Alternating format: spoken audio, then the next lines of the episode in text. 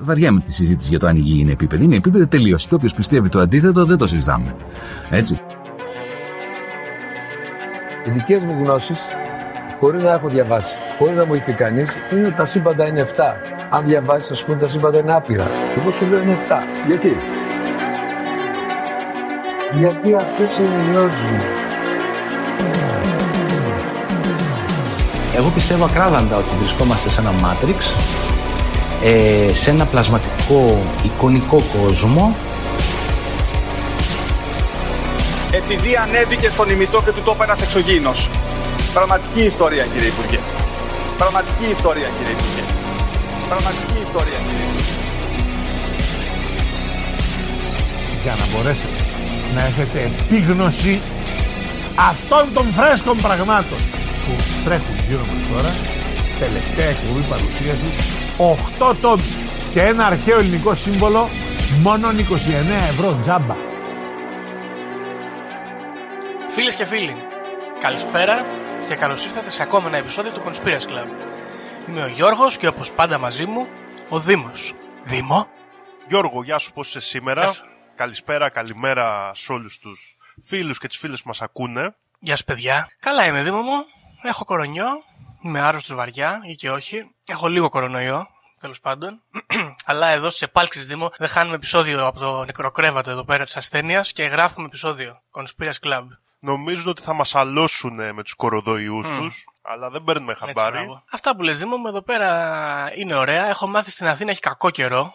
Πολύ κακό καιρό, έχει χαλάσει. Εδώ χειμώναζε, χειμώνας, κρύο πολύ, βροχή. Τι έχει κάνει ρε, τι γίνεται, πάει να φύγει ο Μάρτης παιδιά, δεν είναι πράγματα σου αυτά. πω. Πρέπει- Αντί να έχουμε τον Πασχαλινό, τον καιρό, τον ωραίο. Μπράβο. Εδώ όμως Δήμος στην Κέρκυρα έχει πάρα πολύ καλό καιρό. Έχει λίγο κρύο, ας πούμε, αλλά ε, εντάξει, άνοιξη είναι. Έχει τέλος πάντων καλούτσικο καιρό, αλλά εδώ δεν είναι και Ελλάδα ακριβώς. Και θέλω να αναφέρω, γιατί μας έστειλε μήνυμα ένας φίλος ακροατής, κύριος Μπάμπης, και με ρώτησε αν, ας πούμε, εμπλέκεται η αυτή η ξαφνική, ας πούμε, παρατεταμένη κακοκαιρία που πλήττει τη χώρα μας με την εμπλοκή της κυβέρνησής μας στον πόλεμο στην Ουκρανία και το πρόγραμμα HARP. Αν είναι κάποια είδους κάποιο είδους αμερικάνικος δάκτυλος δηλαδή εδώ πέρα.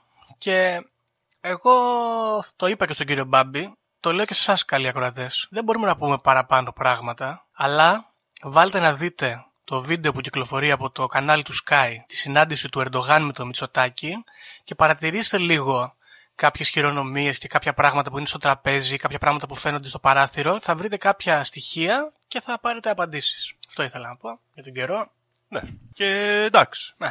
Αυτά δεν μπορούμε να πούμε παραπάνω. Όχι, όχι. Δεν Wink, μπορούμε να πούμε wink. περισσότερα. Τι άλλο; Α, κάτι λέγαμε πριν, Δημο. Θες να το πούμε, θα το πούμε. Αυτό που λέγαμε πριν για τον πόλεμο στην Ναι, Ουκρανία. και, και θα το πούμε. Ναι, γιατί, θα το πούμε. να σας πω κάτι, εγώ έχω νευριάσει. Μου την έχει βαρέσει. Μπαίνω τώρα σε διάφορες υπηρεσίες Google, ε, θέλετε e-food, αυτό που παραγγέλνουμε τα φαγητά, όπως λέγεται και τέτοια. Και μου λένε, φίλε, θέλετε να δώσεις λεφτά για τον πόλεμο στην Ουκρανία. Και λέω, ρε μαλάκες, δηλαδή θέλετε να μαζέψετε λεφτά, να τα στείλετε εσείς, να το παίξετε μετά φιλάνθρωποι και αγαθοί. Να τα βάλετε και για φορελαφρύνσει σας που δεν πληρώνετε φόρους ούτε για δείγμα. Και να μου δημιουργήσετε και με ένα τύψεις που δεν έχω μία να στέλνω λεφτά για τον πόλεμο. Μαλάκα, Που δεν ξέρω καν που θα πάνε. η, η Google εντωμεταξύ ξέρω εγώ. Η Google που έχει τόσα δισεκατομμύρια, δηλαδή. Ρε παιδιά, σοβαρευτείτε. Σοβαρευτείτε. Είπαμε να βοηθήσουμε. Με το ειστέρημά μας ο καθένας, εγώ δεν διαφωνώ. Ναι.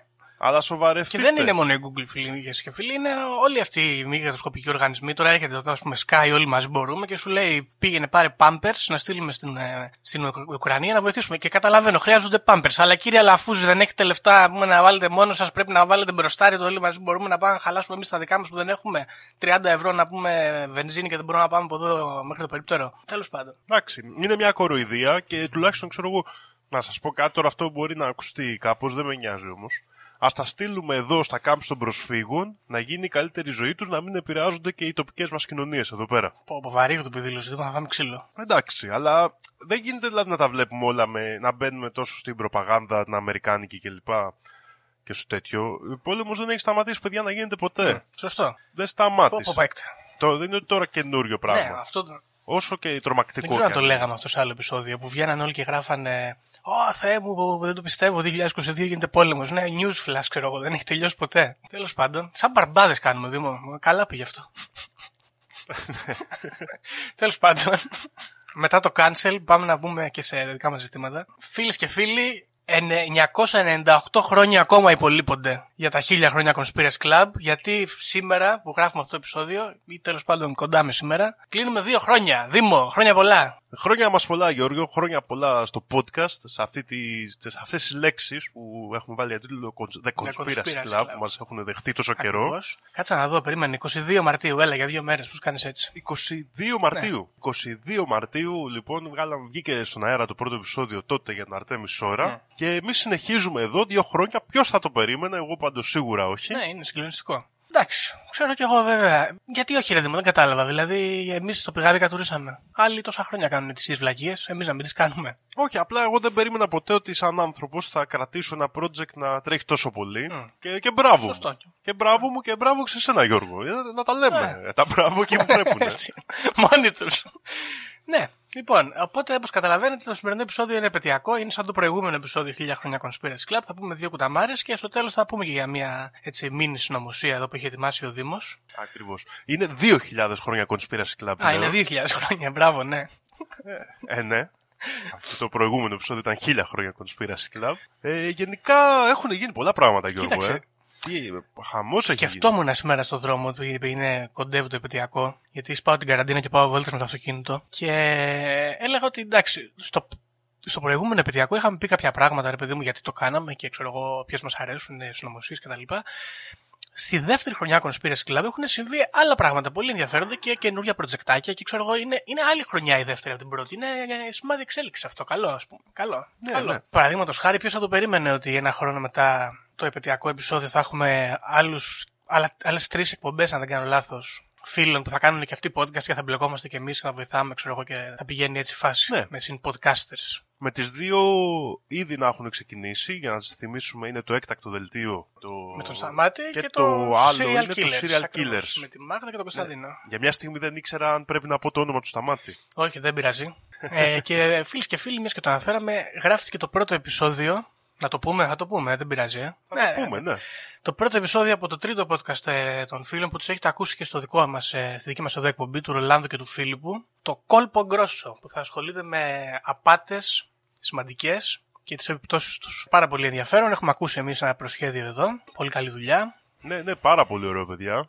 Πάρα πολύ ωραίο podcast.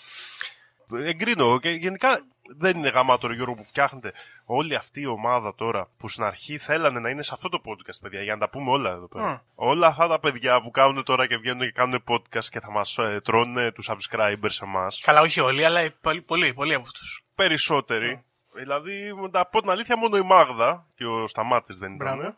Σε αυτή τη φάση. Ε, όλοι οι υπόλοιποι λέγανε ναι, ναι, και εμείς podcast να μπούμε να κάνουμε μαζί σας και τέτοια. Μετά τελικά κοτέψανε. Μετά γλυκαθήκαν από τη Τη δημοσιότητα όμως. δημοσιότητα, ναι. Μεγάλη δημοσιότητα εδώ, παιδιά, πολλά λεφτά.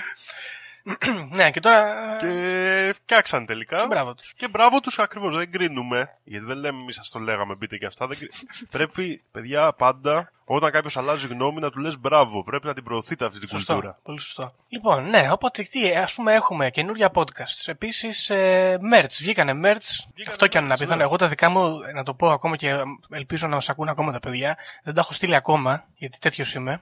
Αλλά παιδιά, εντάξει, λίγο κορονοϊός, λίγο ταξίδια στην Αθήνα και τέτοια δεν ε, τα έχω καταφέρει. Έρχονται τα πράγματα, μην στεναχωριέστε. Είναι αρχιοθετημένα εδώ και θα σταλούν. Ναι, και εγώ να πω στη φίλη Δανάη, είναι το μόνο που από όσα έχω αναλάβει δεν έχω κανονίσει, ότι θα τη βρούμε τη λύση. Ε, μίλησα και με τα ΕΛΤΑ πρόσφατα και τέλος πάντων υπάρχει, υπήρχε ένα ζητηματάκι εκεί με την παράδοση. Θα τα φτιάξουμε όλα, μην ανησυχείς. Θα γίνουν όλα. Αν μας ακούς, θα φτιαχτούν όλα. Και πέρα ε, για τα merch, τώρα θέλω να αναφέρω και να πω ένα. Πάει για άλλη μια φορά ευχαριστώ στον Αντώνη. Μμ, από το Ηλία Ρίχτο, έτσι. Που έκανε και εκπομπή, ναι, από το Ηλία Ρίχτο, που έκανε εκπομπή και φορούσε την μπλούζα μας και τι, τι να πούμε, ευχαριστούμε Ε, πάρα ναι, πολύ. Ευχαριστούμε, όντως. Τι άλλο συνέβη, ρε Δήμο, μου αυτό το διάστημα; Γνωρίσαμε πολύ κόσμο καταρχάς. Αυτό είναι το καλύτερο από όλα. Το Ναι. πιο ωραίο.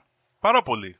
Καλά, εσύ έχεις γνωρίσει περισσότερα άτομα από ότι εγώ, παραδώσει ε, κατηδίαν στην Αθήνα. Αλλά γνωρίσαμε και ακροατές. Όπως εγώ, εγώ ας πούμε, συνάντησα τον, τον Πάνο. Ελπίζω να είναι καλά εκεί που πήγε τώρα στη Βουλγαρία. Συναντήσαμε και συν podcasters, επίσης πολύ σημαντικό και πολύ ωραίο. Γιατί είναι, τελικά είναι ωραίο το community. Μου θυμίζει τα, τα, τα παλιά του YouTube, όταν ήταν ακόμα νεαρό. Καλή φασούλα κι αυτή. Οπότε, ναι, και, και τρέχουν ακόμα και άλλα. Οπότε, ίσως ξέρεις, από τώρα και μετά να δημιουργηθούν τα επόμενα πράγματα που σε ένα χρόνο από τώρα θα λέμε ορίστε και είναι πάλι καινούρια. Μακάρι. Έτσι είναι, ναι.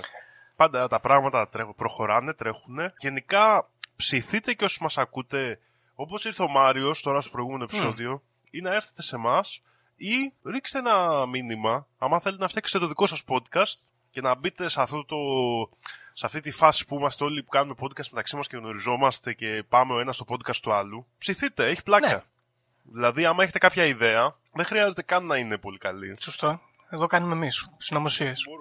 ναι, μπορεί και μπορούμε να λεγόμαστε με τα μέτρα Τα μέτρια podcast. podcast. Να φτιάξουμε ένα σύλλογο. Ένα consortium, γιατί όχι; Ναι, όντως, γιατί το είχαμε πει και την προηγούμενη φορά, να το ξαναπούμε και σήμερα. Όποιος θέλει, έχει κάποια άποψη, ξέρω εγώ, κάποια ιδέα και θέλει βοήθεια, εδώ με τις ταπεινές γνώσεις που έχουμε εμείς, τις ε, μη επαγγελματικές και μπορούμε να βοηθήσουμε, σκάστε το call να συνδράμουμε άμα γίνεται, ρε παιδί μου. Και άμα είναι και κάποιος εδώ στην Κέρκυρα, εγώ διατίθομαι να βάλουμε και τον εξοπλισμό άμα χρειαστεί. Να τον δανείσουμε, ξέρω εγώ, να τον παρέχουμε. Αν μην χαλάτε και λεφτά. Ναι. τι άλλο έχουμε, ρε Δήμο, τι άλλο έγινε αυτό το χρόνο, έγινε κάτι άλλο καλό. Έχουμε το καινούριο site, ας πούμε. Πολύ, κα- πολλή δουλειά, παιδιά, ο Δήμος εδώ πέρα. Έχει, σκλα... έχει σκλαβωθεί να γράφει εδώ κώδικε. Εντάξει, δεν τρελαθήκαμε κιόλας. Έχει μια πλακίτσα, πιστεύω. Ελπίζω να σας αρέσει. Και σε αυτό στείλτε μας τα σχόλιά σας κλπ. Ναι, ε, να πούμε Ε, ε... κιόλας, παιδιά, γιατί δεν ξέρω αν το έχετε παρατηρήσει. Υπάρχει σε κάθε επεισόδιο, στα informations, μπορείτε να αφήνετε comments από κάτω. Υπάρχουν ήδη κάποια παιδιά που γράφουν. Μπείτε, ψηθείτε να κάνουμε εδώ πέρα κουβεντούλα. Και ο Δήμος, θες να πεις Δήμο για το project αυτό, το επόμενο, με τα comments; Ε, Το επόμενο project είναι ναι, να φτιαχτεί ένα group με chat. Αυτό εννοείς Ακριβώς, Γιώργο; Ναι, ναι. Αυτό τώρα θα μελετήσουμε πώς θα το κάνουμε. Στείλτε μας και εσείς τις απόψεις σας. Πολλοί μου έχουν πει, ας πούμε, που έχω μιλήσει Discord και Telegram, ότι παίζει πάρα πολύ. Υπάρχουν και custom λύσεις που μπορούμε να κάνουμε. Πι- Στείλτε μας τι χρησιμοποιείτε και τι σας ψήνει. Να ανοίξουμε ένα γκρουπάκι να συζητάμε, να υπάρχει πιο επικοινωνία έτσι πάνω στα θέματα συνωμοσιολογικά, να μοιραζόμαστε ιδέες, γιατί ο χώρος της νομοσιολογίας αυτό είναι, παιδιά, είναι η επικοινωνία. Είναι, α, είδα κάτι, Υπόπτω. δεν το κατάλαβα. Οι άλλοι όμως ήξερε ότι αυτό πρόκειται για το τάδε πλάσμα. ξέρω Ακριβώς. εγώ. Ε, Το χρειαζόμαστε αυτό κι εμείς, γιατί κι εμείς είμαστε δύο άτομα σε πολύ συγκεκριμένα χωροχρονικά σημεία. Δεν έχουμε ακόμα σπάσει τις κβαντικές μας, ας πούμε, υπάρξεις και δεν μπορούμε να τα ξέρουμε Σωστά. όλα για αυτό το λόγο, Πολύ δυστυχώς. σωστά. Ναι, ωραίο θα είναι, ρε παιδί μου, να μην κουβεντιάζουμε μόνο για τα επεισόδια, να λέμε γενικά, ξέρεις. Καλή ώρα πώς περνάνε. Αυτό που λέγαμε και πριν, πώς είναι στην υπερπληροφόρηση που έχουμε ξαναναφέρει το γκρουπάκι στο Facebook, που μπορείτε και εσείς να τσεκάρετε. Περνάνε πάρα πολύ καλά τα παιδιά. Εκεί πέρα κουβεντιάζοντας για συνωμοσίες και παρατηρώντας τους πιο έμπειρους στο χώρο, με σεβασμό πάντοτε. Είναι καλή φασούλα, πιστεύω. Καλή ιδέα. Και εκεί, Γιώργο, εγώ θα σου ζητήσω, πιστεύω, προχωρώντας για το μέλλον, είναι μια καλή ιδέα να καλέσουμε κάποια άτομα από εκεί να έρθουν να μας πούνε. Από την υπερπληροφόρηση. Ναι, ναι. Ναι, βεβαίως. Γιατί όχι. Τέλος πάντων, λοιπόν. Δήμο... Ίσως αυτό, βέβαια, είναι, είναι μια δύσκολη η περίπτωση. Ε, στο δικό μας podcast η έννοια καλεσμένος είναι λίγο δύσκολο. αλήθεια. Τα, για λόγω Ε, του γιατί, remote. ε, ακριβώς, επειδή γράφουμε με μια συνομιλία, ε, δεν είναι τόσο εύκολο ξέρεις, να κάνεις συνέντευξη σε έναν άνθρωπο. Αν έρθει κάποιος λίγο σε πιο χαλαρό επίπεδο έτσι, οκ, παλεύεται, αλλά για συνέντευξη, συνέντευξη είναι λίγο πιο, Πιο δύσκολο, ισχύει. δύσκολο το μέσο. Θα το δούμε, θα το τσεκάρουμε, ρε παιδί μου. Και πάμε να το σκεφτούμε πώς θα γίνει. Τώρα, ένα άλλο που παρατηρήσαμε είναι ότι αισίως αυτό είναι το 65ο επεισόδιο ταπεινού αυτού εδώ podcast. Και Δήμο, είπαμε και πριν, η δεύτερη χρονιά ήταν λιγότερο παραγωγική από την πρώτη. Δεν ξέρω πώς νιώθεις γι' αυτό. Εγώ νιώθω λίγο καλύτερα που δεν υπήρχε αυτή η μανία να γράψουμε Κοίτα. 700 επεισόδια, ρε παιδί μου. Ναι, εγώ, κοιτάξτε, περισσότερο είναι η α- στην αρχή, παιδιά, όταν γράφαμε τα επεισόδια, ε, δεν είχε ξεκινήσει πολύ η καραντίνα. Ήμασταν εκεί, οριακά. Το συζητούσαμε, θυμάμαι τότε το, το χειμώνα του 2000. Είχε έρθει και ο Γιώργος Αθήνα τότε, μια φάση. Ποιο 2000. Και είχαμε καταλήξει, ξέρω εγώ, το 2020, Α, συγγνώμη. ναι, ναι, οκ. το 2000. Τέλειο. Και ε, το συζητούσαμε τότε, θυμάμαι, ξέρω εγώ, και μετά μπήκαμε σε φάση εμείς. Α, ψηθήκαμε, γράφαμε επεισόδια, βαράγαμε εκεί. Και ειδικά στις αρχές που είμα- είχε πέσει και η καραντίνα και έτσι. Και είχαμε πολύ χρόνο που δεν ξέραμε τι να κάνουμε, γιατί δεν είχαμε συνηθίσει όπως τώρα, Μμ, που φεύγουν οι μέρες έτσι, σωστό. οι καραντινιάρικες. Και είχαμε γράψει πολύ επεισόδιο, είναι η αλήθεια. Εδώ Εγώ, Γιώργο, δεν έχω νιώσει άγχος ποτέ. Κάθε τρεις μέρες βλέπω εδώ επεισόδια στην αρχή έχουμε. Είναι, είναι παρανοϊκό αυτό. Δεν ξέρω τι σκεφτόμουν. Ε, Άγχος ρε μου, όχι, αλλά ξέρω εγώ, πιο χαλαρά. Ωραία. Χωρίς. Ε, χωρίς, ε, Ναι, εννοείται, εννοείται. Παιδιά, δεν είναι η δουλειά μας, έτσι. ναι, σωστό. Ε, Εντάξει. δεν βιοποριζόμαστε από αυτό, δυστυχώς Χας. ή ευτυχώς.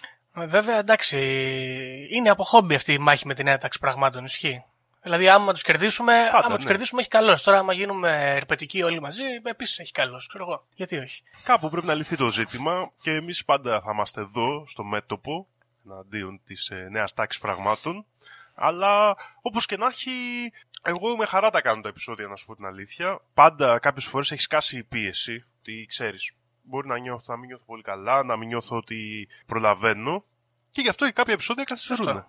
Σωστό. Τι να Και κάνουμε; δουλειές, παιδιά, να κάτσουμε να ράξουμε λίγο. Ηρεμία. Ε, ναι, σωστό είναι αυτό. Και, ε, και μερικοί που ζητάνε επεισόδια παραπάνω, παιδιά, ε, ε, τι θέλετε, ας πούμε, να κάνετε δικό σας podcast, έτσι. Ψυχραιμία θέλω να πω. Να μπαίνετε να ακούτε και τον άλλο των παιδιών τώρα, να έχετε πολλά podcast. Μπράβο, να γεμίζει η μέρα. Γι' αυτό τους βάλουμε και τους άλλους στο τρυπάκι, για να μην μας πρίζουν. Ακριβώς. Λοιπόν, ένα άλλο ενδιαφέρον που έχει που πέ- πέρασε αυτή τη χρονιά είναι οι καλεσμένοι Δήμο. Οι καλεσμένοι, οι οποίοι είναι οι ίδιοι καλεσμένοι με την πρώτη σεζόν. Έτσι, δηλαδή με ξέρει το Μάριο, δεν νομίζω ότι έχουμε κάποιο καλεσμένο ο οποίος δεν υπάρχει στην πρώτη σεζόν Conspiracy Club. Για να νομίζω. Δεν είχα... Α, είχαμε το Φόντα. Είχαμε Ο το Φόντας, Φόντα. ε, Είναι καινούργια Σωστό, προσθήκη. Ο οποίος βέβαια, ξέρεις, τον πιλάτευα από, από την προηγούμενη, από την πρόπερση, αλλά δεν είχε έρθει, μου, την είχε, μου είχε κάνει πονηριά. Ε, ναι, δεν ξέρω. Η, η φίλη μας η Δώρα νομίζω ήταν στην πρώτη σεζόν. Όχι, δεν πρέπει να έχουμε καινούριους. Μόνο ο Μάριος και ο Φόντας, μάλλον. Ναι, ο Μάριος και ο Φόντας είναι καινούργιοι καλεσμένοι. Ωραίο. Αλλά νομίζω στη νέα χρονιά κάναμε το επεισόδιο με το τρίγωνο των Βερμούδων. Α, Που ήταν το πρώτο επεισόδιο με πολλούς καλεσμένους. Το οποίο είναι λίγο κρίμα που δεν έχει επαναληφθεί. Ήταν πολύ καλή, πολύ διασκεδαστικό, ας πούμε, πολύ καλή φάση. Ήταν, ήταν, ήταν ωραίο και ήταν ωραίο κιόλας γιατί παιδιά ήταν το, από τα λίγα επεισόδια, νομίζω το, Το μοναδικό, μοναδικό. που το γράψαμε όλοι μαζί στον ίδιο Μμ. χώρο. Και είχε πολύ πλάκα, πίναμε τις μπερίτσες μας, είχαμε ντουμανιάσει στο χώρο εδώ πέρα. Ήταν πραγματικά σαν συνέδριο των μουσιολόγων. Καλή φάση, ισχύει. Πρέπει να το ξανακάνουμε αυτό. Και ήταν, ναι, όντως, ήταν όλες πο- πολύ ωραίες φάσεις και μακάρι, ε, δηλαδή, εγώ αυτό που πραγματικά θα ζήλευα θα ήταν να είχαμε ένα χώρο, ένα στούντιο και να ξέρεις ότι θα πάμε εκεί και θα Μμ, γράψουμε. Αυτό θα ήταν καλό, ρε Δημό. Δεν ξέρω, νομίζω ότι θα μου το έκανε πολύ διαφορετικό. Αλλά δυσ- έχει αυτό πολύ είναι πλάκα. δύσκολο να λυθεί. Εκτός και αν έρθεις να... στην Κέρκυρα να σπουδάσεις. Ναι, πονηριά. Καλή ιδέα. Θα δούμε. Τώρα στα θα γεράματα. Λοιπόν, οπότε να σε ρωτήσω κάτι, Δημό. Σε ρωτήσω κάτι. Δούμε. Να με ρωτήσω. Ωραία, να σου πω, λοιπόν, να πω, επειδή εγώ γυρι, τα βλέπω τώρα εδώ μπροστά, ας πούμε, το πρώτο επεισόδιο μετά το επαιτειακό το προηγούμενο είναι το επεισόδιο 39, Χαμένη Ατλαντίδα. Δεν ξέρω αν τα έχεις μπροστά σου. Ναι, Ωραία, τα- ποιο είναι το, ανοίξω το το site. επεισόδιο που, ας πούμε, σε ιντρίγκαρε περισσότερο από τα καινούργια επεισόδια; Πώς. Δηλαδή, έρχεται Εμένα- ένας παιδί μου και σου λέει τι κάνετε εδώ, μάγκες, και του λες εσύ βάλει να ακούσεις αυτό. Ωραία. Σε θέματα που έψαξα εγώ, γιατί μου έχουν μείνει σαν θεματικές και είναι και πάνω κάτω, οπότε έχει πλάκα, με ιντριγκάρουν το, το 47 και το 51. 47 διαταραχές της πραγματικότητας, που ήταν και ο φίλος ο Δημήτρης τότε Σωστό. μαζί μας, και 51 το νεκρό διαδίκτυο. Μμ, νεκρό διαδίκτυο που ισχύει. Με είχαν Πολύ τριγκάρει. ωραίο ήταν αυτό. Ναι. Λέω στα θέματα τώρα που έψαξα εγώ και με είχαν τριγκάρει. Αλλά γενικά θέματα που μου άρεσαν από αυτή τη, τη σεζόν, ας το πούμε έτσι. Μ' άρεσαν πολύ τα θέματα για το Βατικανό. Ειδικά πιστεύω Βατικανό δύο παιδιά. Πολύ τούμπανο επεισόδιο. Και το Βατικανό ένα πολύ καλό. Πολλά θέματα γενικά. Ιλουμινάτι έχουμε. Τρίγωνο το Βερμούδο φυσικά που είπαμε πριν. Ήταν πολύ ωραίο. Μμ, θέλω να, Έχει, έχει διάφορα θα σου θεματάκια. πω, τώρα βέβαια εντάξει έχει να κάνει και με την παλαιότητα αυτό, ότι το επεισόδιο Illuminati είναι ένα από τα επεισόδια που οι ακροατές ε, προτίμησαν περισσότερο. Νομίζω είναι το νούμερο ένα σε ακροματικότητα. Ναι, ναι, ναι. Ε, και πολύ κοντά είναι και ο Τέσλα, ο οποίος είναι σχετικά καινούριος, όπως και το Βατικανό. Εγώ γενικά Δήμο μου πιστεύω ότι το Illuminati ήταν ένα από τα πολύ δυνατά επεισόδια και μου αρέσει αυτό ρε γαμώ, το οποίο να το κοιτάξουμε, να δούμε πώς θα το κάνουμε. Δεν ξέρω κι εσείς φίλοι ακροατές αν σας ψήνει αυτή η φάση. Όταν η κουβέντα φεύγει λίγο από το συνωμοσιολογικό και γίνεται λίγο πιο, ε, ξέρεις, πιο φιλοσοφική. Να δούμε πώς μπορούμε να το κάνουμε λίγο περισσότερο, αν το προτιμάτε κι εσείς. Τέτοια επεισοδιάκια δηλαδή είναι ψημένα.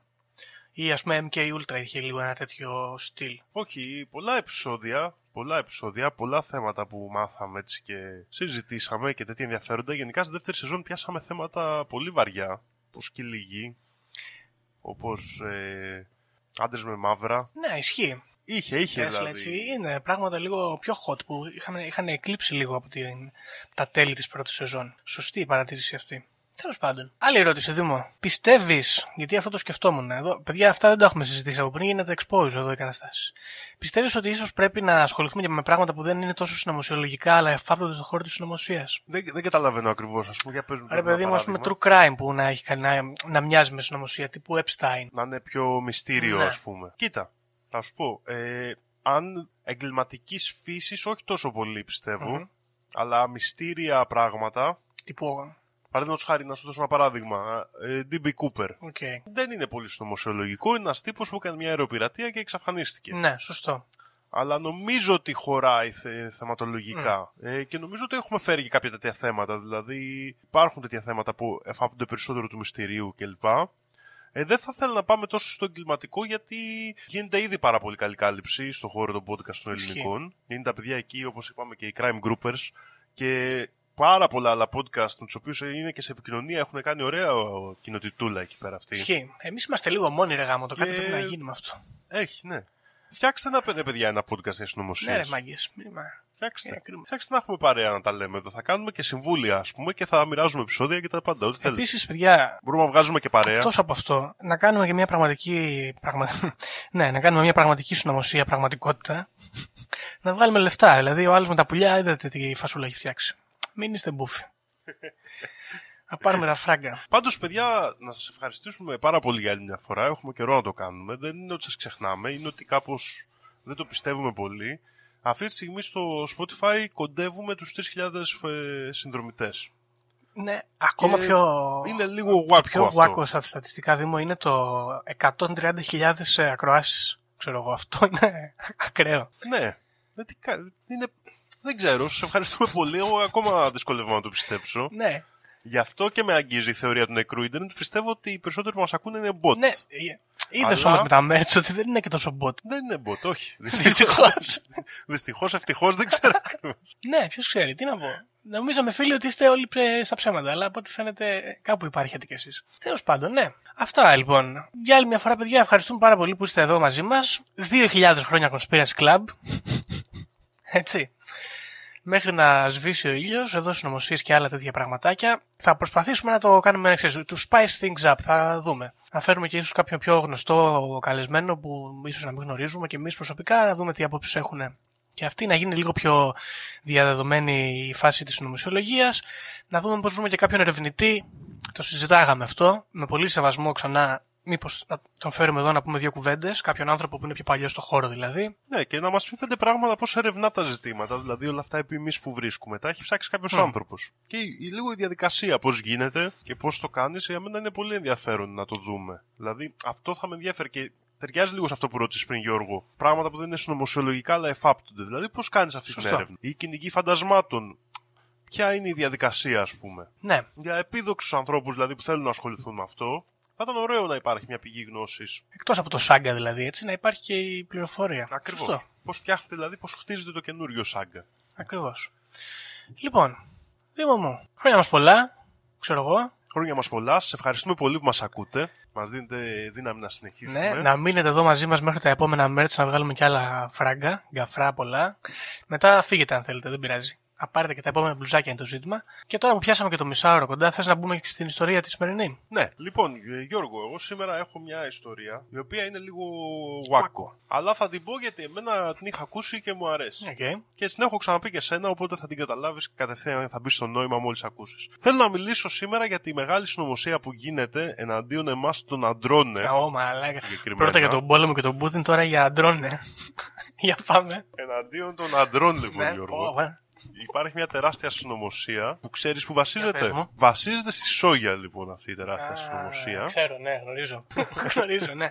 Τα καλύτερα παιδιά είναι αυτοί που έχουν ε, μπλακεί στο ζήτημα. Για πάμε. Λοιπόν, η συνωμοσία λοιπόν αυτή λέει, παιδιά, ότι τα προϊόντα σόγιας, πρώτον, με την κατανάλωσή τους δημιουργούνται μεγάλες ποσότητες ιστρογόνων στους άντρες και μειώνεται η τεστοστερόνη τους και έτσι με κάποιο τρόπο γίνονται πιο θηλυπρεπείς, ας το πούμε. Ή πιο φλώροι, ας πούμε. Επίσης. Δεν είναι τόσο από ό,τι έχω καταλάβει ότι γίνεσαι, ας πούμε, γκέι ή κάτι τέτοιο. Δεν στηρίζεται, δεν υποστηρίζουν κάτι τέτοιο. Ότι φλωρεύεις, ας πούμε. Ε, θα δούμε, θα δούμε Γιώργο, γιατί υπάρχουν πολλές απόψεις πάνω στο ζήτημα. Α, οκ. Λοιπόν, και δεύτερον ότι αυτό δεν γίνεται τυχαία, αλλά προωθείται η συγκεκριμένη κατάσταση από τη νέα τάξη πραγμάτων φυσικά, με σκοπό να μειωθεί η, ανδρική, η ανδρική αντίδραση στις νέες ας πούμε ρυθμίσεις της κοινωνίας Μμμ. και να περάσουν όλες τις ατζέντες τους κλπ. Μμ. Μμ. Λοιπόν, πάμε να δούμε πιο αναλυτικά τι γίνεται εδώ πέρα. Αρχικά, η ιστορία αυτή ξεκινάει σχετικά πρόσφατα, για άλλες, σε σχέση με άλλες ονομοσίες ξεκινάει το 2005 Okay. όπου ένας ε, σ- δημοσιογράφος του World Net Daily, κλασικού έτσι ακροδεξιού site, ε, αμερικάνικου, αναφέρει, ο Jim Rudge αναφέρει σε ένα μεγάλο άρθρο του, το οποίο ονομάζεται «Η σόγια κάνει τα παιδιά γκέι». Α, οκ. Με υπότιτλο «Το πρόβλημα με τη σόγια». Ναι, ωραία. Μμ. Μμμ. Βέβαια, το γκέι αυτός το είχε βάλει σε αποσιωπητικά μέσα. Ναι. εννοώντας και έγραφε μετά στο άρθρο ότι η σόγια δηλητηριάζει και θηλυκοποιεί τους άντρες. Α, γνώστης των ε, LGBTIQ ζητημάτων ο φίλος μας. Εντάξει, είναι και το 2005, έτσι, δεν έχουμε ακόμα ξεκαθαρίσει με τους ορισμούς, οπότε του δίνουμε ένα off Οκ. εκεί. Ο ίδιος λοιπόν αναφέρει ότι στην κουλτούρα μας δημιουργείται μια πολύ μεγάλη ειρωνεία, η οποία έχει να κάνει με το ότι η σόγια προωθείται σαν ένα υγιεινό φαγητό, ενώ, όμως στην, πρα- ενώ στην πραγματικότητα η σόγια περιέχει τεράστιες ποσότητες φυτο, φυτοεστρογόνων, τα οποία τα έχει όντως, τα οποία ο ίδιος όμως κάνει το άλμα και λέει ότι επηρεάζουν τη, ισο- την ορμονική ισορροπία των, ε, των αντρών και τους κάνουν να γίνονται πιο θηλυκοί. Και, σε τι, και τι ακριβώς εννοεί αυτός, ώστε- ότι ποια είναι η διαδικασία της θηλυκοποίησης. Μειώνεται, λέει, το μέγεθος του αντρικού μορίου, δημιουργείται σεξουαλική σύγχυση και που πολλές φορές μπορεί να οδηγήσει και, στον, ε, στην, και στην ομοφιλοφιλία. Ναι. Ναι, σωστό. Σου συρρυκνώνει το πέος, Και δηλαδή. μάλιστα Κάτσε τώρα, λέει- περίμενε και το πέος και τους όρχες όλα εκεί. Ναι, θα- ναι, ναι, μειώνεται, Παναγία μειώνεται. Γίνεται μείωση εκεί πέρα, παιδιά, τώρα δεν Ναι. ξέρω. Έτσι ισχυρίζεται εδώ ο κύριος ε, Jim Roots. Λέει λοιπόν επίσης ο κύριος αυτός ότι πολύ πιθανότατα για τον λόγο, του- ο, ο λόγος για τον οποίο σήμερα υπάρχει μια τεράστια αύξηση στην ομοφιλοφιλία έχει να κάνει με το γεγονός ότι η φόρμουλα που πίνουν τα μωρά ε, έχει πάρα πολύ σόγια μέσα.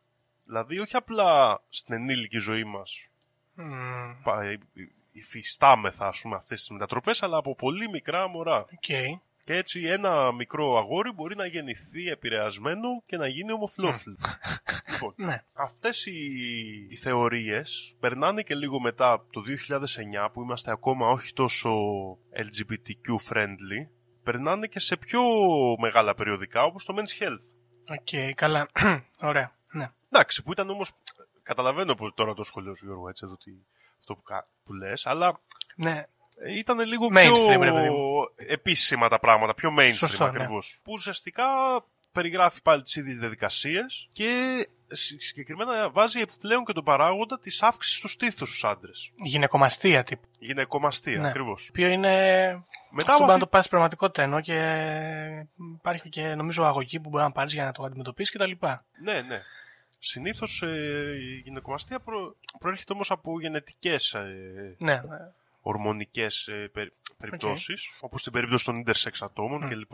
Λοιπόν, η... το ωραίο λοιπόν εδώ με αυτή τη θεωρία είναι ότι περνάει στο 4chan και συγκεκριμένα στους δεξιούς κύκλους Ε, του βέβαια. 4chan, το poll ας πούμε περισσότερο, board για όσους ξέρουν από εκεί, το politically incorrect board, στο οποίο αρχίζουν και το χρησιμοποιούν πάρα πολύ και καταλήγει σε μια βρισιά που είναι πολύ κλασική μέχρι και σήμερα, τη λεγόμενη Soy soy boy. boy. Soy boy. Τι είναι τα soy boys, είναι αγόρια ή άντρες που μετά από υπερκατανάλωση σόγιας έχουν χάσει την αντρική τους έγλη, δεν είναι πλέον Δεν είναι τσάτς, τσάντς, είναι soy boys. είναι soy boys και δεν έχουν ε, αυτή την. ε, Την ανδρότητα. Δεν ξέρω ακριβώς Την τώρα. ανδροπρέπεια. Την, την ανδροπρέπεια που περιμένουν. Έχουν χρήστε του Φορτσάν ανδροπρέπεια. Ρωτάω εγώ εδώ, αλλά δεν ξέρω. Ναι. Το πιο ωραίο, Γιώργο, που γίνεται στο 4chan είναι ότι βρίσκουν και τη λύση. Γιατί και αυτοί στο παρελθόν τους έχουν καταναλώσει σόγια και σου λέει κάτσε μήπως την έχουμε πάθει κι εμείς.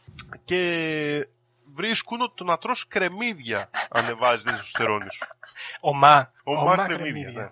Όμως δυστυχώς δεν ήταν άντρες αρκετά ώστε να ξεπεράσουν τη γεύση των κρεμμυδιών και να καταφέρουν να θεραπευτούν. Μμμ, δεν, δεν τα καταφέρανε. Αυτό περίμενε. Αυτό τώρα, ας πούμε, έχει δηλωθεί. Είπανε, ξέρω εγώ, «Α, ε, αυτό πρέπει να κάνουμε, αλλά δεν, δεν μπορούμε, Ναι, ναι, ας ναι. πούμε. Δεν μπορούμε. Ναι, το δοκιμάσανε και δεν μπορούσαν να φάνε τόσο πολλά Ναι. κρεμμύδια. Σωστό. Ποιος ήταν; Ήταν πρόβλημα. Γενικά υπάρχει λοιπόν αυτή η θεωρία. Ε, περνάει εννοείται στους ε, alt-right κύκλους πάρα πολύ μετά, οι οποίοι το συντηρούν πάρα πολύ Και φυσικά και ο Alex Jones ο Αυτό ίδιος ήθελα να πω. και αυτός Εγώ έχω ε, φυσικά... Μια επαφή που έχω με, τα, με το ζήτημα της Όγιας είναι ο Άλεξ, γιατί ο Άλεξ, ο Άλεξ Τζόνς, για όποιον δεν ξέρει, είναι ένας Αμερικάνος περίπου δημοσιογράφος του δεξιού ας πούμε χώρου, ο οποίος ε, είναι και αυτός λίγο συνάδελφος, ε, συνωμοσιολόγος. Αλλά η κύρια σχολεία του είναι να πουλάει προϊόντα, ε, συμπληρώματα διατροφής κτλ. Και, και πουλάει πάρα πολλά πράγματα, ακόμα νομίζω κιόλας, τα οποία είναι για να αποτρέψουν ας πούμε, αυτή την καιοσύνη που μπορεί να πάθεις καταναλώνοντας υπερβολικές ποσότητες σόγιας. Και άμα τον δείτε, Πρόσεξε είναι, τι είναι, γίνεται εδώ, και είναι Γιώργο, πολύ λοιπόν. τσάντο έτσι ο Άλεξ.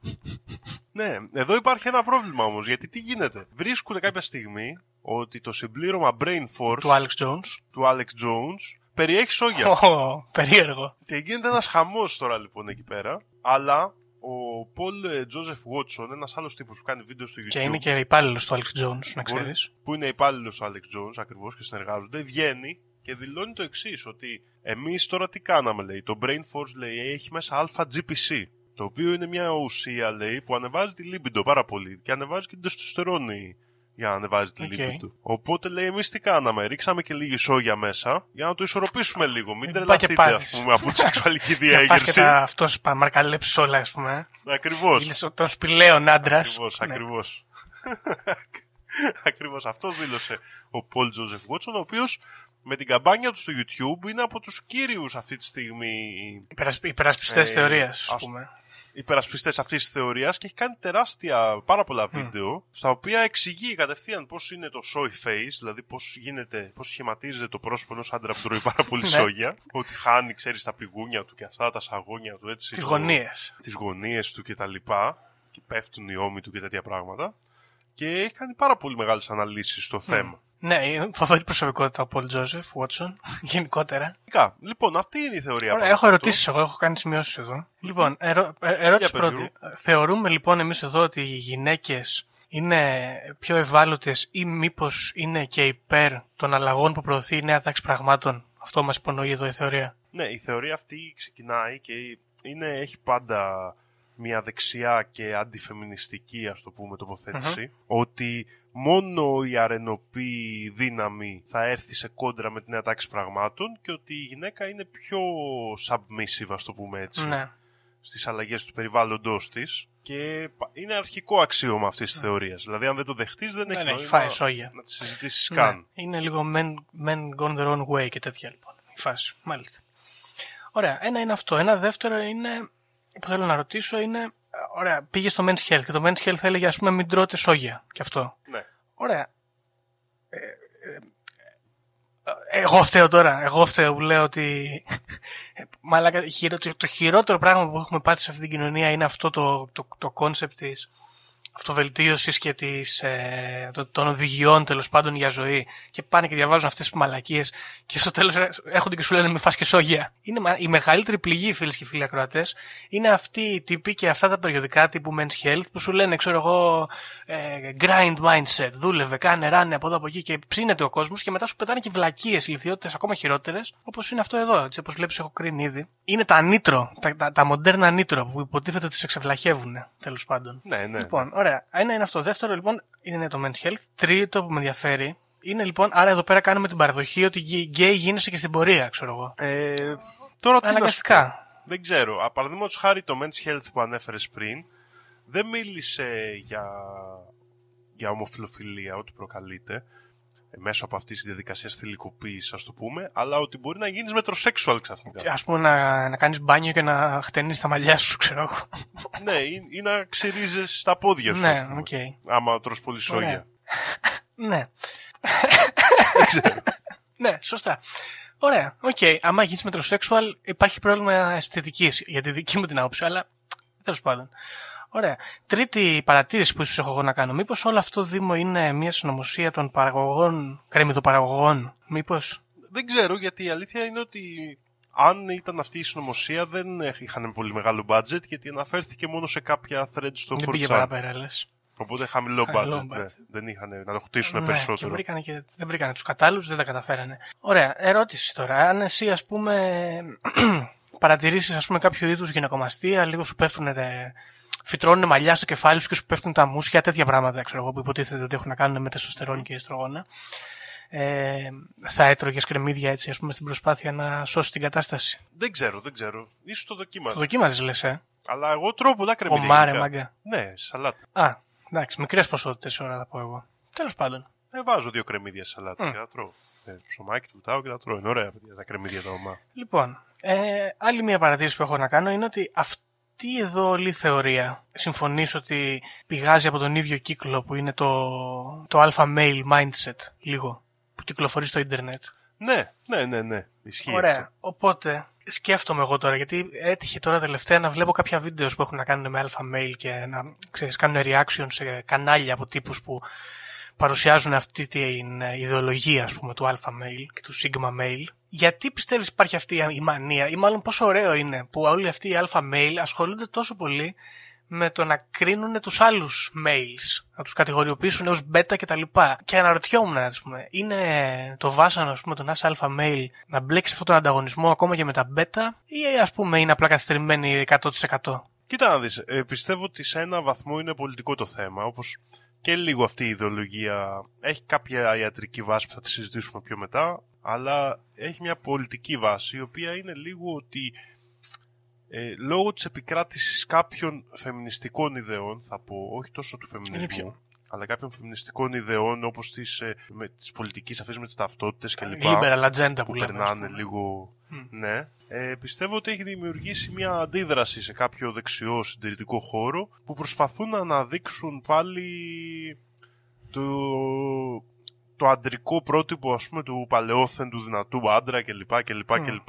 Ε, θεωρώ βέβαια ότι επειδή ακριβώς έχει επικρατήσει αυτή η πολιτική για την οποία μίλησα πριν ο τρόπος που γίνεται γελιοποιεί ουσιαστικά ακόμα και αυτή την ιδέα γιατί προσπαθούν να χρησιμοποιήσουν αυτή την ταυτοποίηση Του άντρα. αυτή την έννοια ταυτότητας, ας πούμε, αλλά να τη βάλουν στο αντρικό. Δηλαδή, εμένα η ταυτότητά μου είναι άντρας. Ναι. Το οποίο η αλήθεια είναι ότι είναι λίγο ηλίθιο. Δηλαδή, έχουν πέσει με, τη, με κάποια έννοια στην ίδια τους την παγίδα κάπως. Ναι, σωστό, σωστό. Βέβαια, ξέρεις, είναι λίγο αυτό το προστατεύουμε αυτό που πάτε, πάτε να μας πάρετε η φάση εδώ. Ναι, οκ, αλλά ε, το, το να κάθεσαι να κάνεις ορισμούς και θεωρίες και τέτοιο πώς είναι ο τέλειος άντρας, ας πούμε ειδι- και ειδικά όταν αναγκάζεσαι να κάνεις θεωρίες του τύπου ο τέλειος άντρας κάνει ό,τι θέλει Ναι.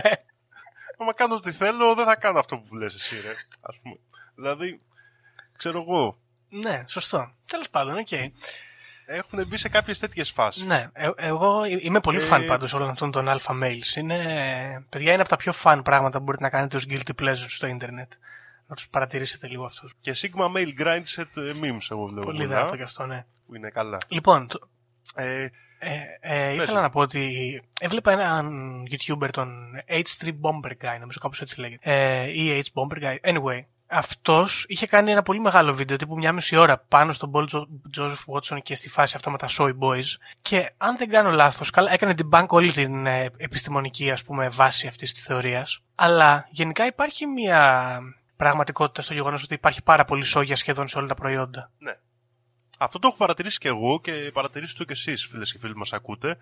Ε, όλα τα συσκευασμένα σχεδόν προϊόντα, ακόμα και αν δεν έχουν σόγια σαν συστατικό, λένε μπορεί να περιέχει, μπορεί να περιέχει ίχνη σόγιας. Και γενικά είναι η αλήθεια ότι γίνεται μια πολύ μεγάλη χρήση της σόγιας και αυτό έχει δημιουργήσει και άλλες αντιδράσεις γιατί το μεγαλύτερο μέρος της σόγιας είναι γενετικά τροποποιημένη πλέον. Οπότε έχουμε αντιδράσεις και από πιο αριστερό χώρο, ένα, αυτή, αυτόν που είναι εναντίον ας πούμε, των γενετικά τροποποιημένων ε, φαγητών και ε, υπάρχει αυτό το ζήτημα γενικά. Επίσης είναι πραγματικότητα ότι η σόγια περιέχει πάρα πολύ μεγάλη ποσότητα φυτοϊστρογόνων. Εντάξει. Βέβαια, πάρα πολύ μεγάλη ποσότητα φυτοϊστρογόνων, ξέρεις τι άλλο περιέχει, άλλο; Γιώργο; Η μπύρα. Α, που πίνουν όλοι αυτοί οι σκληροί άντρες. Που θεωρείται κατεξοχήν, ας πούμε, αντρικό προϊόν κατανάλωσης Μμμ. σε ένα βαθμό. Ε, α- ειδικά από αυτούς τους κύκλους, τέλος Ναι. πάντων. Ε, οπότε δεν έχει και πολύ ρόλο και γενικά οι επιστήμονες παρότι έχουν βρει ότι ίσως επηρεάζει ορμονικά σε ένα βαθμό τον ανθρώπινο οργανισμό ε, δεν έχουν βρει τόσο μεγάλη σύνδεση όσο αυτοί που ισχυρίζονται αυτοί οι συνωμοσιολόγοι. Εσύ έχεις παρατηρήσει κάποια αλλαγή, ας πούμε, στο, από τη μέρα που το διάβασες. Όχι. Και η αλήθεια είναι ότι έχω κι άλλο ένα παράδειγμα, το οποίο δεν ε, ξέρω αν έχει συζητηθεί. Ρε Γιώργο, οι bodybuilder, τους θεωρούμε αντρικό άντρες κανονικούς ή όχι; Ε, δεν ε, ξέρω. Δηλαδή θεωρείς ότι ο Άλεξ Jones, άμα πάει ένας bodybuilder μπροστά του, τον θεωρεί άντρα όπως πρέπει Θε- να είναι; Ναι, ο Άλεξ υποθέτω πως ναι. Θα, ας πούμε, θα σεβαστεί. Ο Άλεξ ναι, θα- Jones. θα σεβαστεί. Ναι, όχι, άστο δεν με ναι, ναι, έκοψε ναι, με. θα, σε, θα θα σεβαστεί, σεβαστεί τη πιστεύω. διάπλαση αυτού του ανδρός. Ε, αυτοί που παίρνουν όλα αυτά τα συμπληρώματα διατροφής που είναι τίγκα στην πρωτεΐνη από σόγια, πώς δεν τους πιάνει; Τους πια... Είναι τα βάρη, τα λες. βάρη που σμπρώχνουν. Δεν ξέρω, γιατί κοίταξε να δεις όμως, γιατί σ- μήπως είναι αυτό που κάνανε με το Brain Force. Δηλαδή, σμπρώχνεις τα βάρη, σφίγγες εκεί κτλ. Παράγεις πολύ τεστοστερόνη κατά τη διάρκεια της εκγύμνανσης και χρειάζεσαι και να τον μπαλατζάρεις για να μην γίνεις επικίνδυνος για την κοινωνία με την αντρότητά σου. Ίσως κάπως έτσι, Μμ. μήπως. Οκ. Σκέφτομαι, λέω. λέω. Μπορεί.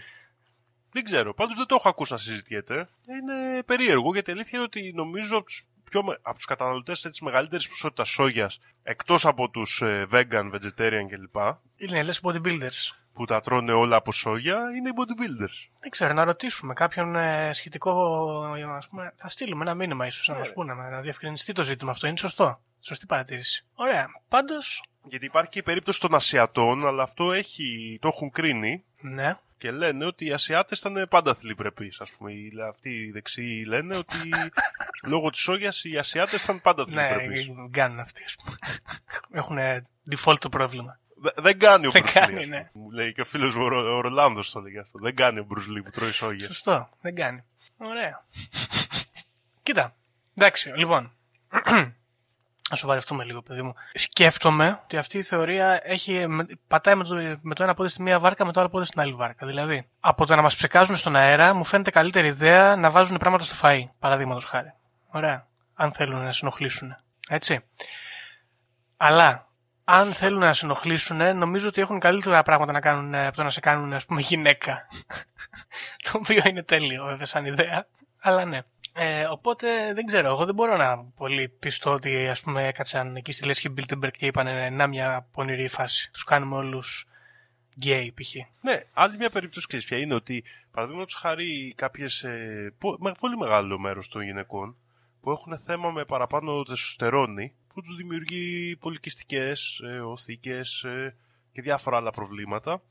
Ε, δεν θα υπήρχαν αυτά τα προβλήματα λόγω της κατανάλωσης τους από σόγια. Σωστή παρατήρηση και αυτή. Είναι και αυτό άλλο ένα ζήτημα, ας πούμε, και δεν θα χρειάζεται. Παραδείγματος χάρη τώρα πολλέ γυναίκες μπαίνουν σε αντισύλληψη για να ρυθμίσουν αυτά τα ορμονικά τους είναι ζητήματα. βαρύ πράγμα, δεν είναι αστείο. Ε, δεν θα χρειαζόταν. Δεν θα χρειαζόταν. Θα τρώγανε εκεί παραπάνω νεστλέ προϊόντα που έχουν σόγια. Γενικά, κοίτα να δεις. Εμένα αυτή η θεωρία, ε, όπως είπες και εσύ, έχει ένα σωστό κομμάτι και ένα λάθος. Το ένα σωστό κομμάτι είναι ότι όντως, επειδή η διατροφή μας είναι τόσο ελεγχόμενη πλέον, μπορεί να μπει κάποιος παράγοντας μέσα που να είναι πολύ σοβαρά ελεκτικός. Το πιστεύω αυτό δηλαδή. Από την άλλη, δεν μπορώ να πιστέψω ότι υπάρχει και συγκεκριμένα ότι τα ιστρογόνα μας κάνουν πιο υπάκους, ας το πούμε. Δεν μπορώ να το πιστέψω. Φαίνεται περίεργο, περίεργος σαν ιδέα αυτό το κομμάτι. Εντάξει, τώρα κοίταξε, πέρα από την πλάκα. Θέλει ο άλλος να πει κάτι πολύ συγκεκριμένο και τα βάζει όλα, ξέρεις, τα τοποθετεί σε μια σειρά να καταλήξουν στο αφήγημά του. Και όπως και είπες και εσύ πριν, είναι λίγο hot topic τα τελευταία χρόνια τα ζητήματα αυτά τα κοινωνικά που βάζει ως ατζέντα ο liberal χώρος. Οπότε έρχονται αυτοί οι δεξιούλιδες και σου λέει: Μας κάνετε όλοι τους γυναι, γυναι, γυναικοτού, ξέρω εγώ, και ε, ορίστε, ξέρω εγώ, να το, ο Τζο Μπάιντεν θέλει. Οπότε το ζήτημα εδώ λοιπόν είναι ότι έχει, είναι λίγο έτσι καθυστερημένο και ακούγεται πολύ προσβλητικό σαν θέμα, αλλά μου αρέσει αισθητικά πολύ. Γιατί πρώτα απ' όλα προέρχεται από έναν χώρο ο οποίος είναι πολύ φαν, που είναι αυτοί οι τσάντς λεγόμενοι, οι alpha male. Αυτοί οι τύποι που θίγουν- θίγεται ο αντρισμός τους όλη την ώρα, που αγχώνονται ότι τους παίρνουν τα προνόμια, τα αντρικά ρε παιδί μου, και εξοργίζονται σε ακραίο βαθμό. Και έχει πλάκα ρε παιδί μου, έχει πλάκα. Είμαι υπέρ εγώ αισθητικά σε αυτό το πράγμα τουλάχιστον. Και το ωραίο και αυτό που προσθέτει αυτή η θεωρία είναι ότι ε, βάζουν αυτή τη μάχη όχι εναντίον ιδεών, αλλά μιας ας το πούμε ερασιτεχνικής ενδοκρινολογίας. δηλαδή δεν είναι εσείς ότι επηρεαστήκατε και αλλάξατε στρατόπεδο οι υπόλοιποι άντρες. Είναι ότι σας ρίξανε τις τεσοστερόνες και δεν καταλαβαίνετε. Ναι. Και έχετε, έχετε, έχει, είναι σαν να έχει καταστραφεί το φίλο σας κατά μία έννοια. Σαν να έχει αποδομηθεί η έννοια του άντρα μέσα σας. Οπότε δεν καταλαβαίνετε τα Ε, ανωτερότητά μας πάντως πλέον. είναι από τα πιο disillusioned, ας πούμε, συνωμοσιολογικά ε, άτομα, γιατί ε, έχουν φτιάξει ένα κόσμο πολύ περίεργο στο μυαλό τους, παιδί μου. Τι είναι άντρας, πώς είναι αυτοί, πώς πρέπει να συμπεριφέρονται, πώς είναι οι εχθροί τους. Θέλω να πω, ρε παιδί μου, ότι ο άλλος που πιστεύει σε ερπετόμορφου, π.χ., ε, έχει δει ταινίες φαντασίας και ξέρω εγώ έχει επηρεαστεί και ξέρω εγώ ε, το έχει φτιάξει κάπως έτσι. Είναι σαν να είμαστε Star Wars, ξέρω εγώ, Star Trek. Αυτό εδώ πέρα είναι κάτι ε, πολύ ανώ, ανώμαλο, πολύ ε, διαστραμμένο, ξέρω εγώ. Έχει πλάκα, είναι πολύ δυνατό. Και ε, ξέρεις τι άλλο έχει πλάκα; Ότι φτιάχνουν αυτή τη θεωρία για να πολεμήσουν θεωρίες που οι ίδιοι πιστεύουν ότι προέρχονται από το Αλλά αδύναμο που και επικρατεί υποταγμένο παρόλα αυτά. φύλλο. Ναι. Που έχουν επικρατήσει όμως παρόλα αυτά. Πώς γίνεται αυτό; Ε, κοίταξε, Είναι- νομίζω ότι δεν- εδώ δεν πέρα είναι πάρα είναι το πολύ alpha οξύμορο. male mindset να κολλήσει και σου λέει ότι όλοι αυτοί οι μπέτας, π.χ., που δεν μπορούν να βρουν εγκόμενα, που είναι, ξέρω εγώ, αδύναμοι και τα σχετικά, στην προσπάθειά τους να ενταχθούν στο κοινωνικό σύνολο και να γίνουν αποδεκτοί από τις γυναίκες, από το, το περίγυρο κτλ., ποτάσσονται σε όλες αυτές τις ιδέες που τους ε, πλασάρουν ως πραγματικότητα. Καταλάβες, είναι πάει κάπως έτσι πιστεύω. Ότι ξέρω εγώ ή κάπως η Ναι, ναι, ναι. μεγαλύτερη δύναμη Γιατί δεν ομάδας, είναι- ας πούμε. Ενώ η Μπράβο, ατομικότητα το, ας το πούμε, ζήτημα είναι του πιο Α, αντρικό ας πούμε, δεν χαρακτηριστικό. μπορεί να κάπως γίνει έτσι. group. Είσαι Α. Είμαστε λίγοι και καλοί. Κάπως έτσι. Τότε ίσως είναι καταδικασμένοι και να αποτύχουν, ξέρω εγώ. Ποιος ξέρει. Τέλος πάντων, ε, φοβερή τύπη πάντως ξέρω. όλοι αυτοί. Παιδιά, μπορείτε να, τους, να ψάξετε να βρείτε. Σας λέω, είναι πολύ φαν όλο αυτό. Αυτός ο χώρος γενικά έχει να προσφέρει μιμίδια αρκετά.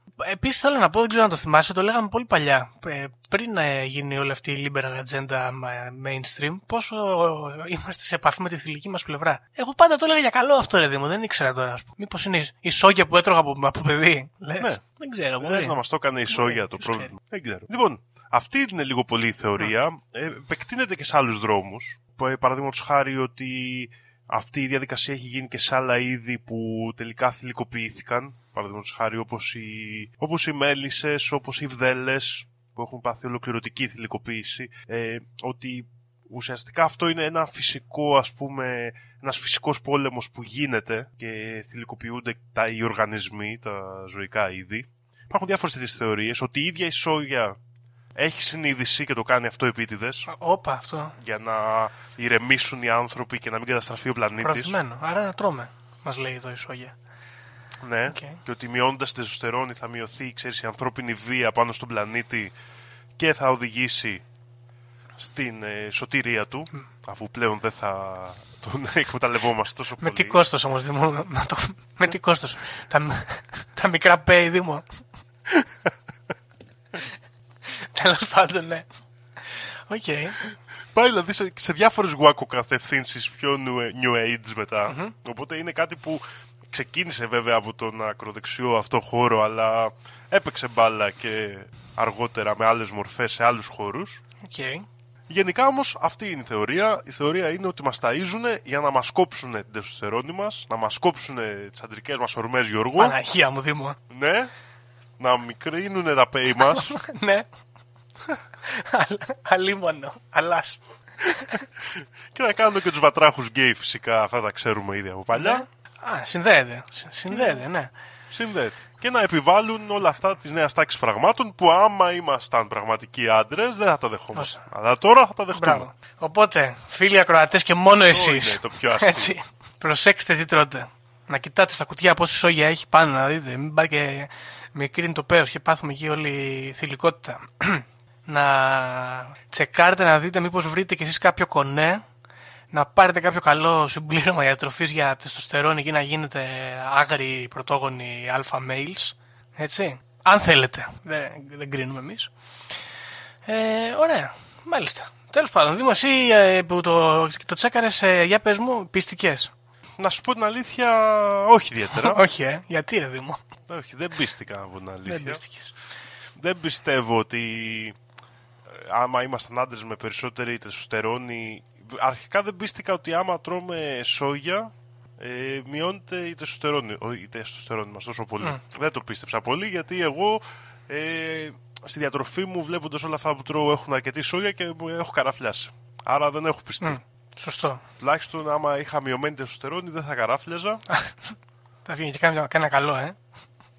θα έβγαινε και ένα καλό, όμως δεν το βλέπω δυστυχώς και βλέπω και πολλούς άλλους άντρες γύρω μου καραφλιάζουν. Δυστυχώς δεν έχουμε γλιτώσει. Τώρα, Ότι κάτι παίζει με τη σόγια και την έχουν βάλει παντού, κάτι παίζει, παιδιά. Κάτι παίζει. Εγώ πιστεύω, θα σου Προσέχτε πω, εγώ λίγο. πιστεύω ότι είναι οι Κινέζοι από πίσω που παράγουν πολύ σόγια. Ναι. Κάτι τέτοιο. Μπορεί να είναι και κάτι απλό οικονομικό, μπορεί να είναι και κάτι πιο πονηρό, δεν ξέρω. Κάτι παίζει με τη σόγια, έχετε λίγο το νου σας να τρώτε, αλλά εντάξει. Μην τρώτε όλα ο impossible beefsteak και αυτά που είναι όλο σόγια. Τρώτε και κανένα κανονικό. Σωστό. Κάτι, κάποιοι φωτισμένοι άντρες, όπως ο Τζο Ρόγκαν και ο Τζόρνταν Πίτερσον, ναι. Έχουν επιστρέψει σε. Πώς το λέμε, σε μόνο κρεατοφαγικές δίαιτες. Μου τρώνε απλά κρέας. Στου λόγους που συζητάμε, ναι.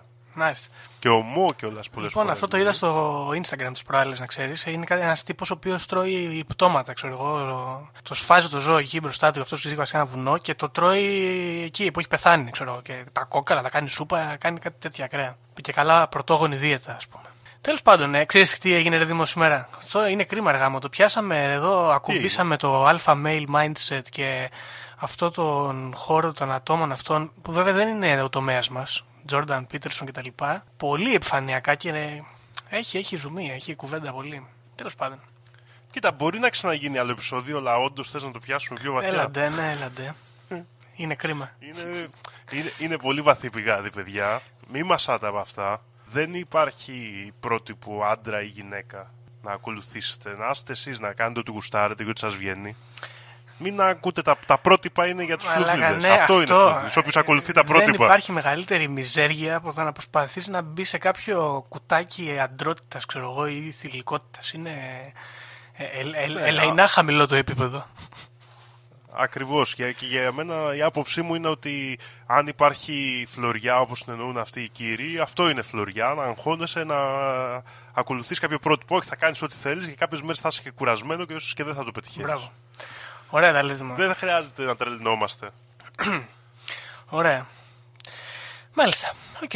Λοιπόν, αυτό ήταν το επετειακό επεισόδιο, το με τη μίνι συνωμοσία της Σόγιας. Ε, Δήμο μου, χρόνια μας πολλά, για άλλη μια φορά. Χρόνια μας πολλά. Ευχαριστούμε για άλλη μια φορά όσους έχετε φτάσει μέχρι εδώ στο τέλος τέλος του επεισοδίου γιατί τα κλείνετε πιο νωρίς. Το βλέπουμε, μην νομίζετε.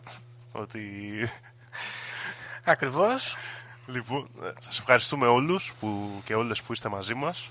Ε, να τρώτε ό,τι θέλετε, να συμπεριφέρεστε όπως θέλετε και θα τα πούμε στο επόμενο επεισόδιο. Γεια χαρά.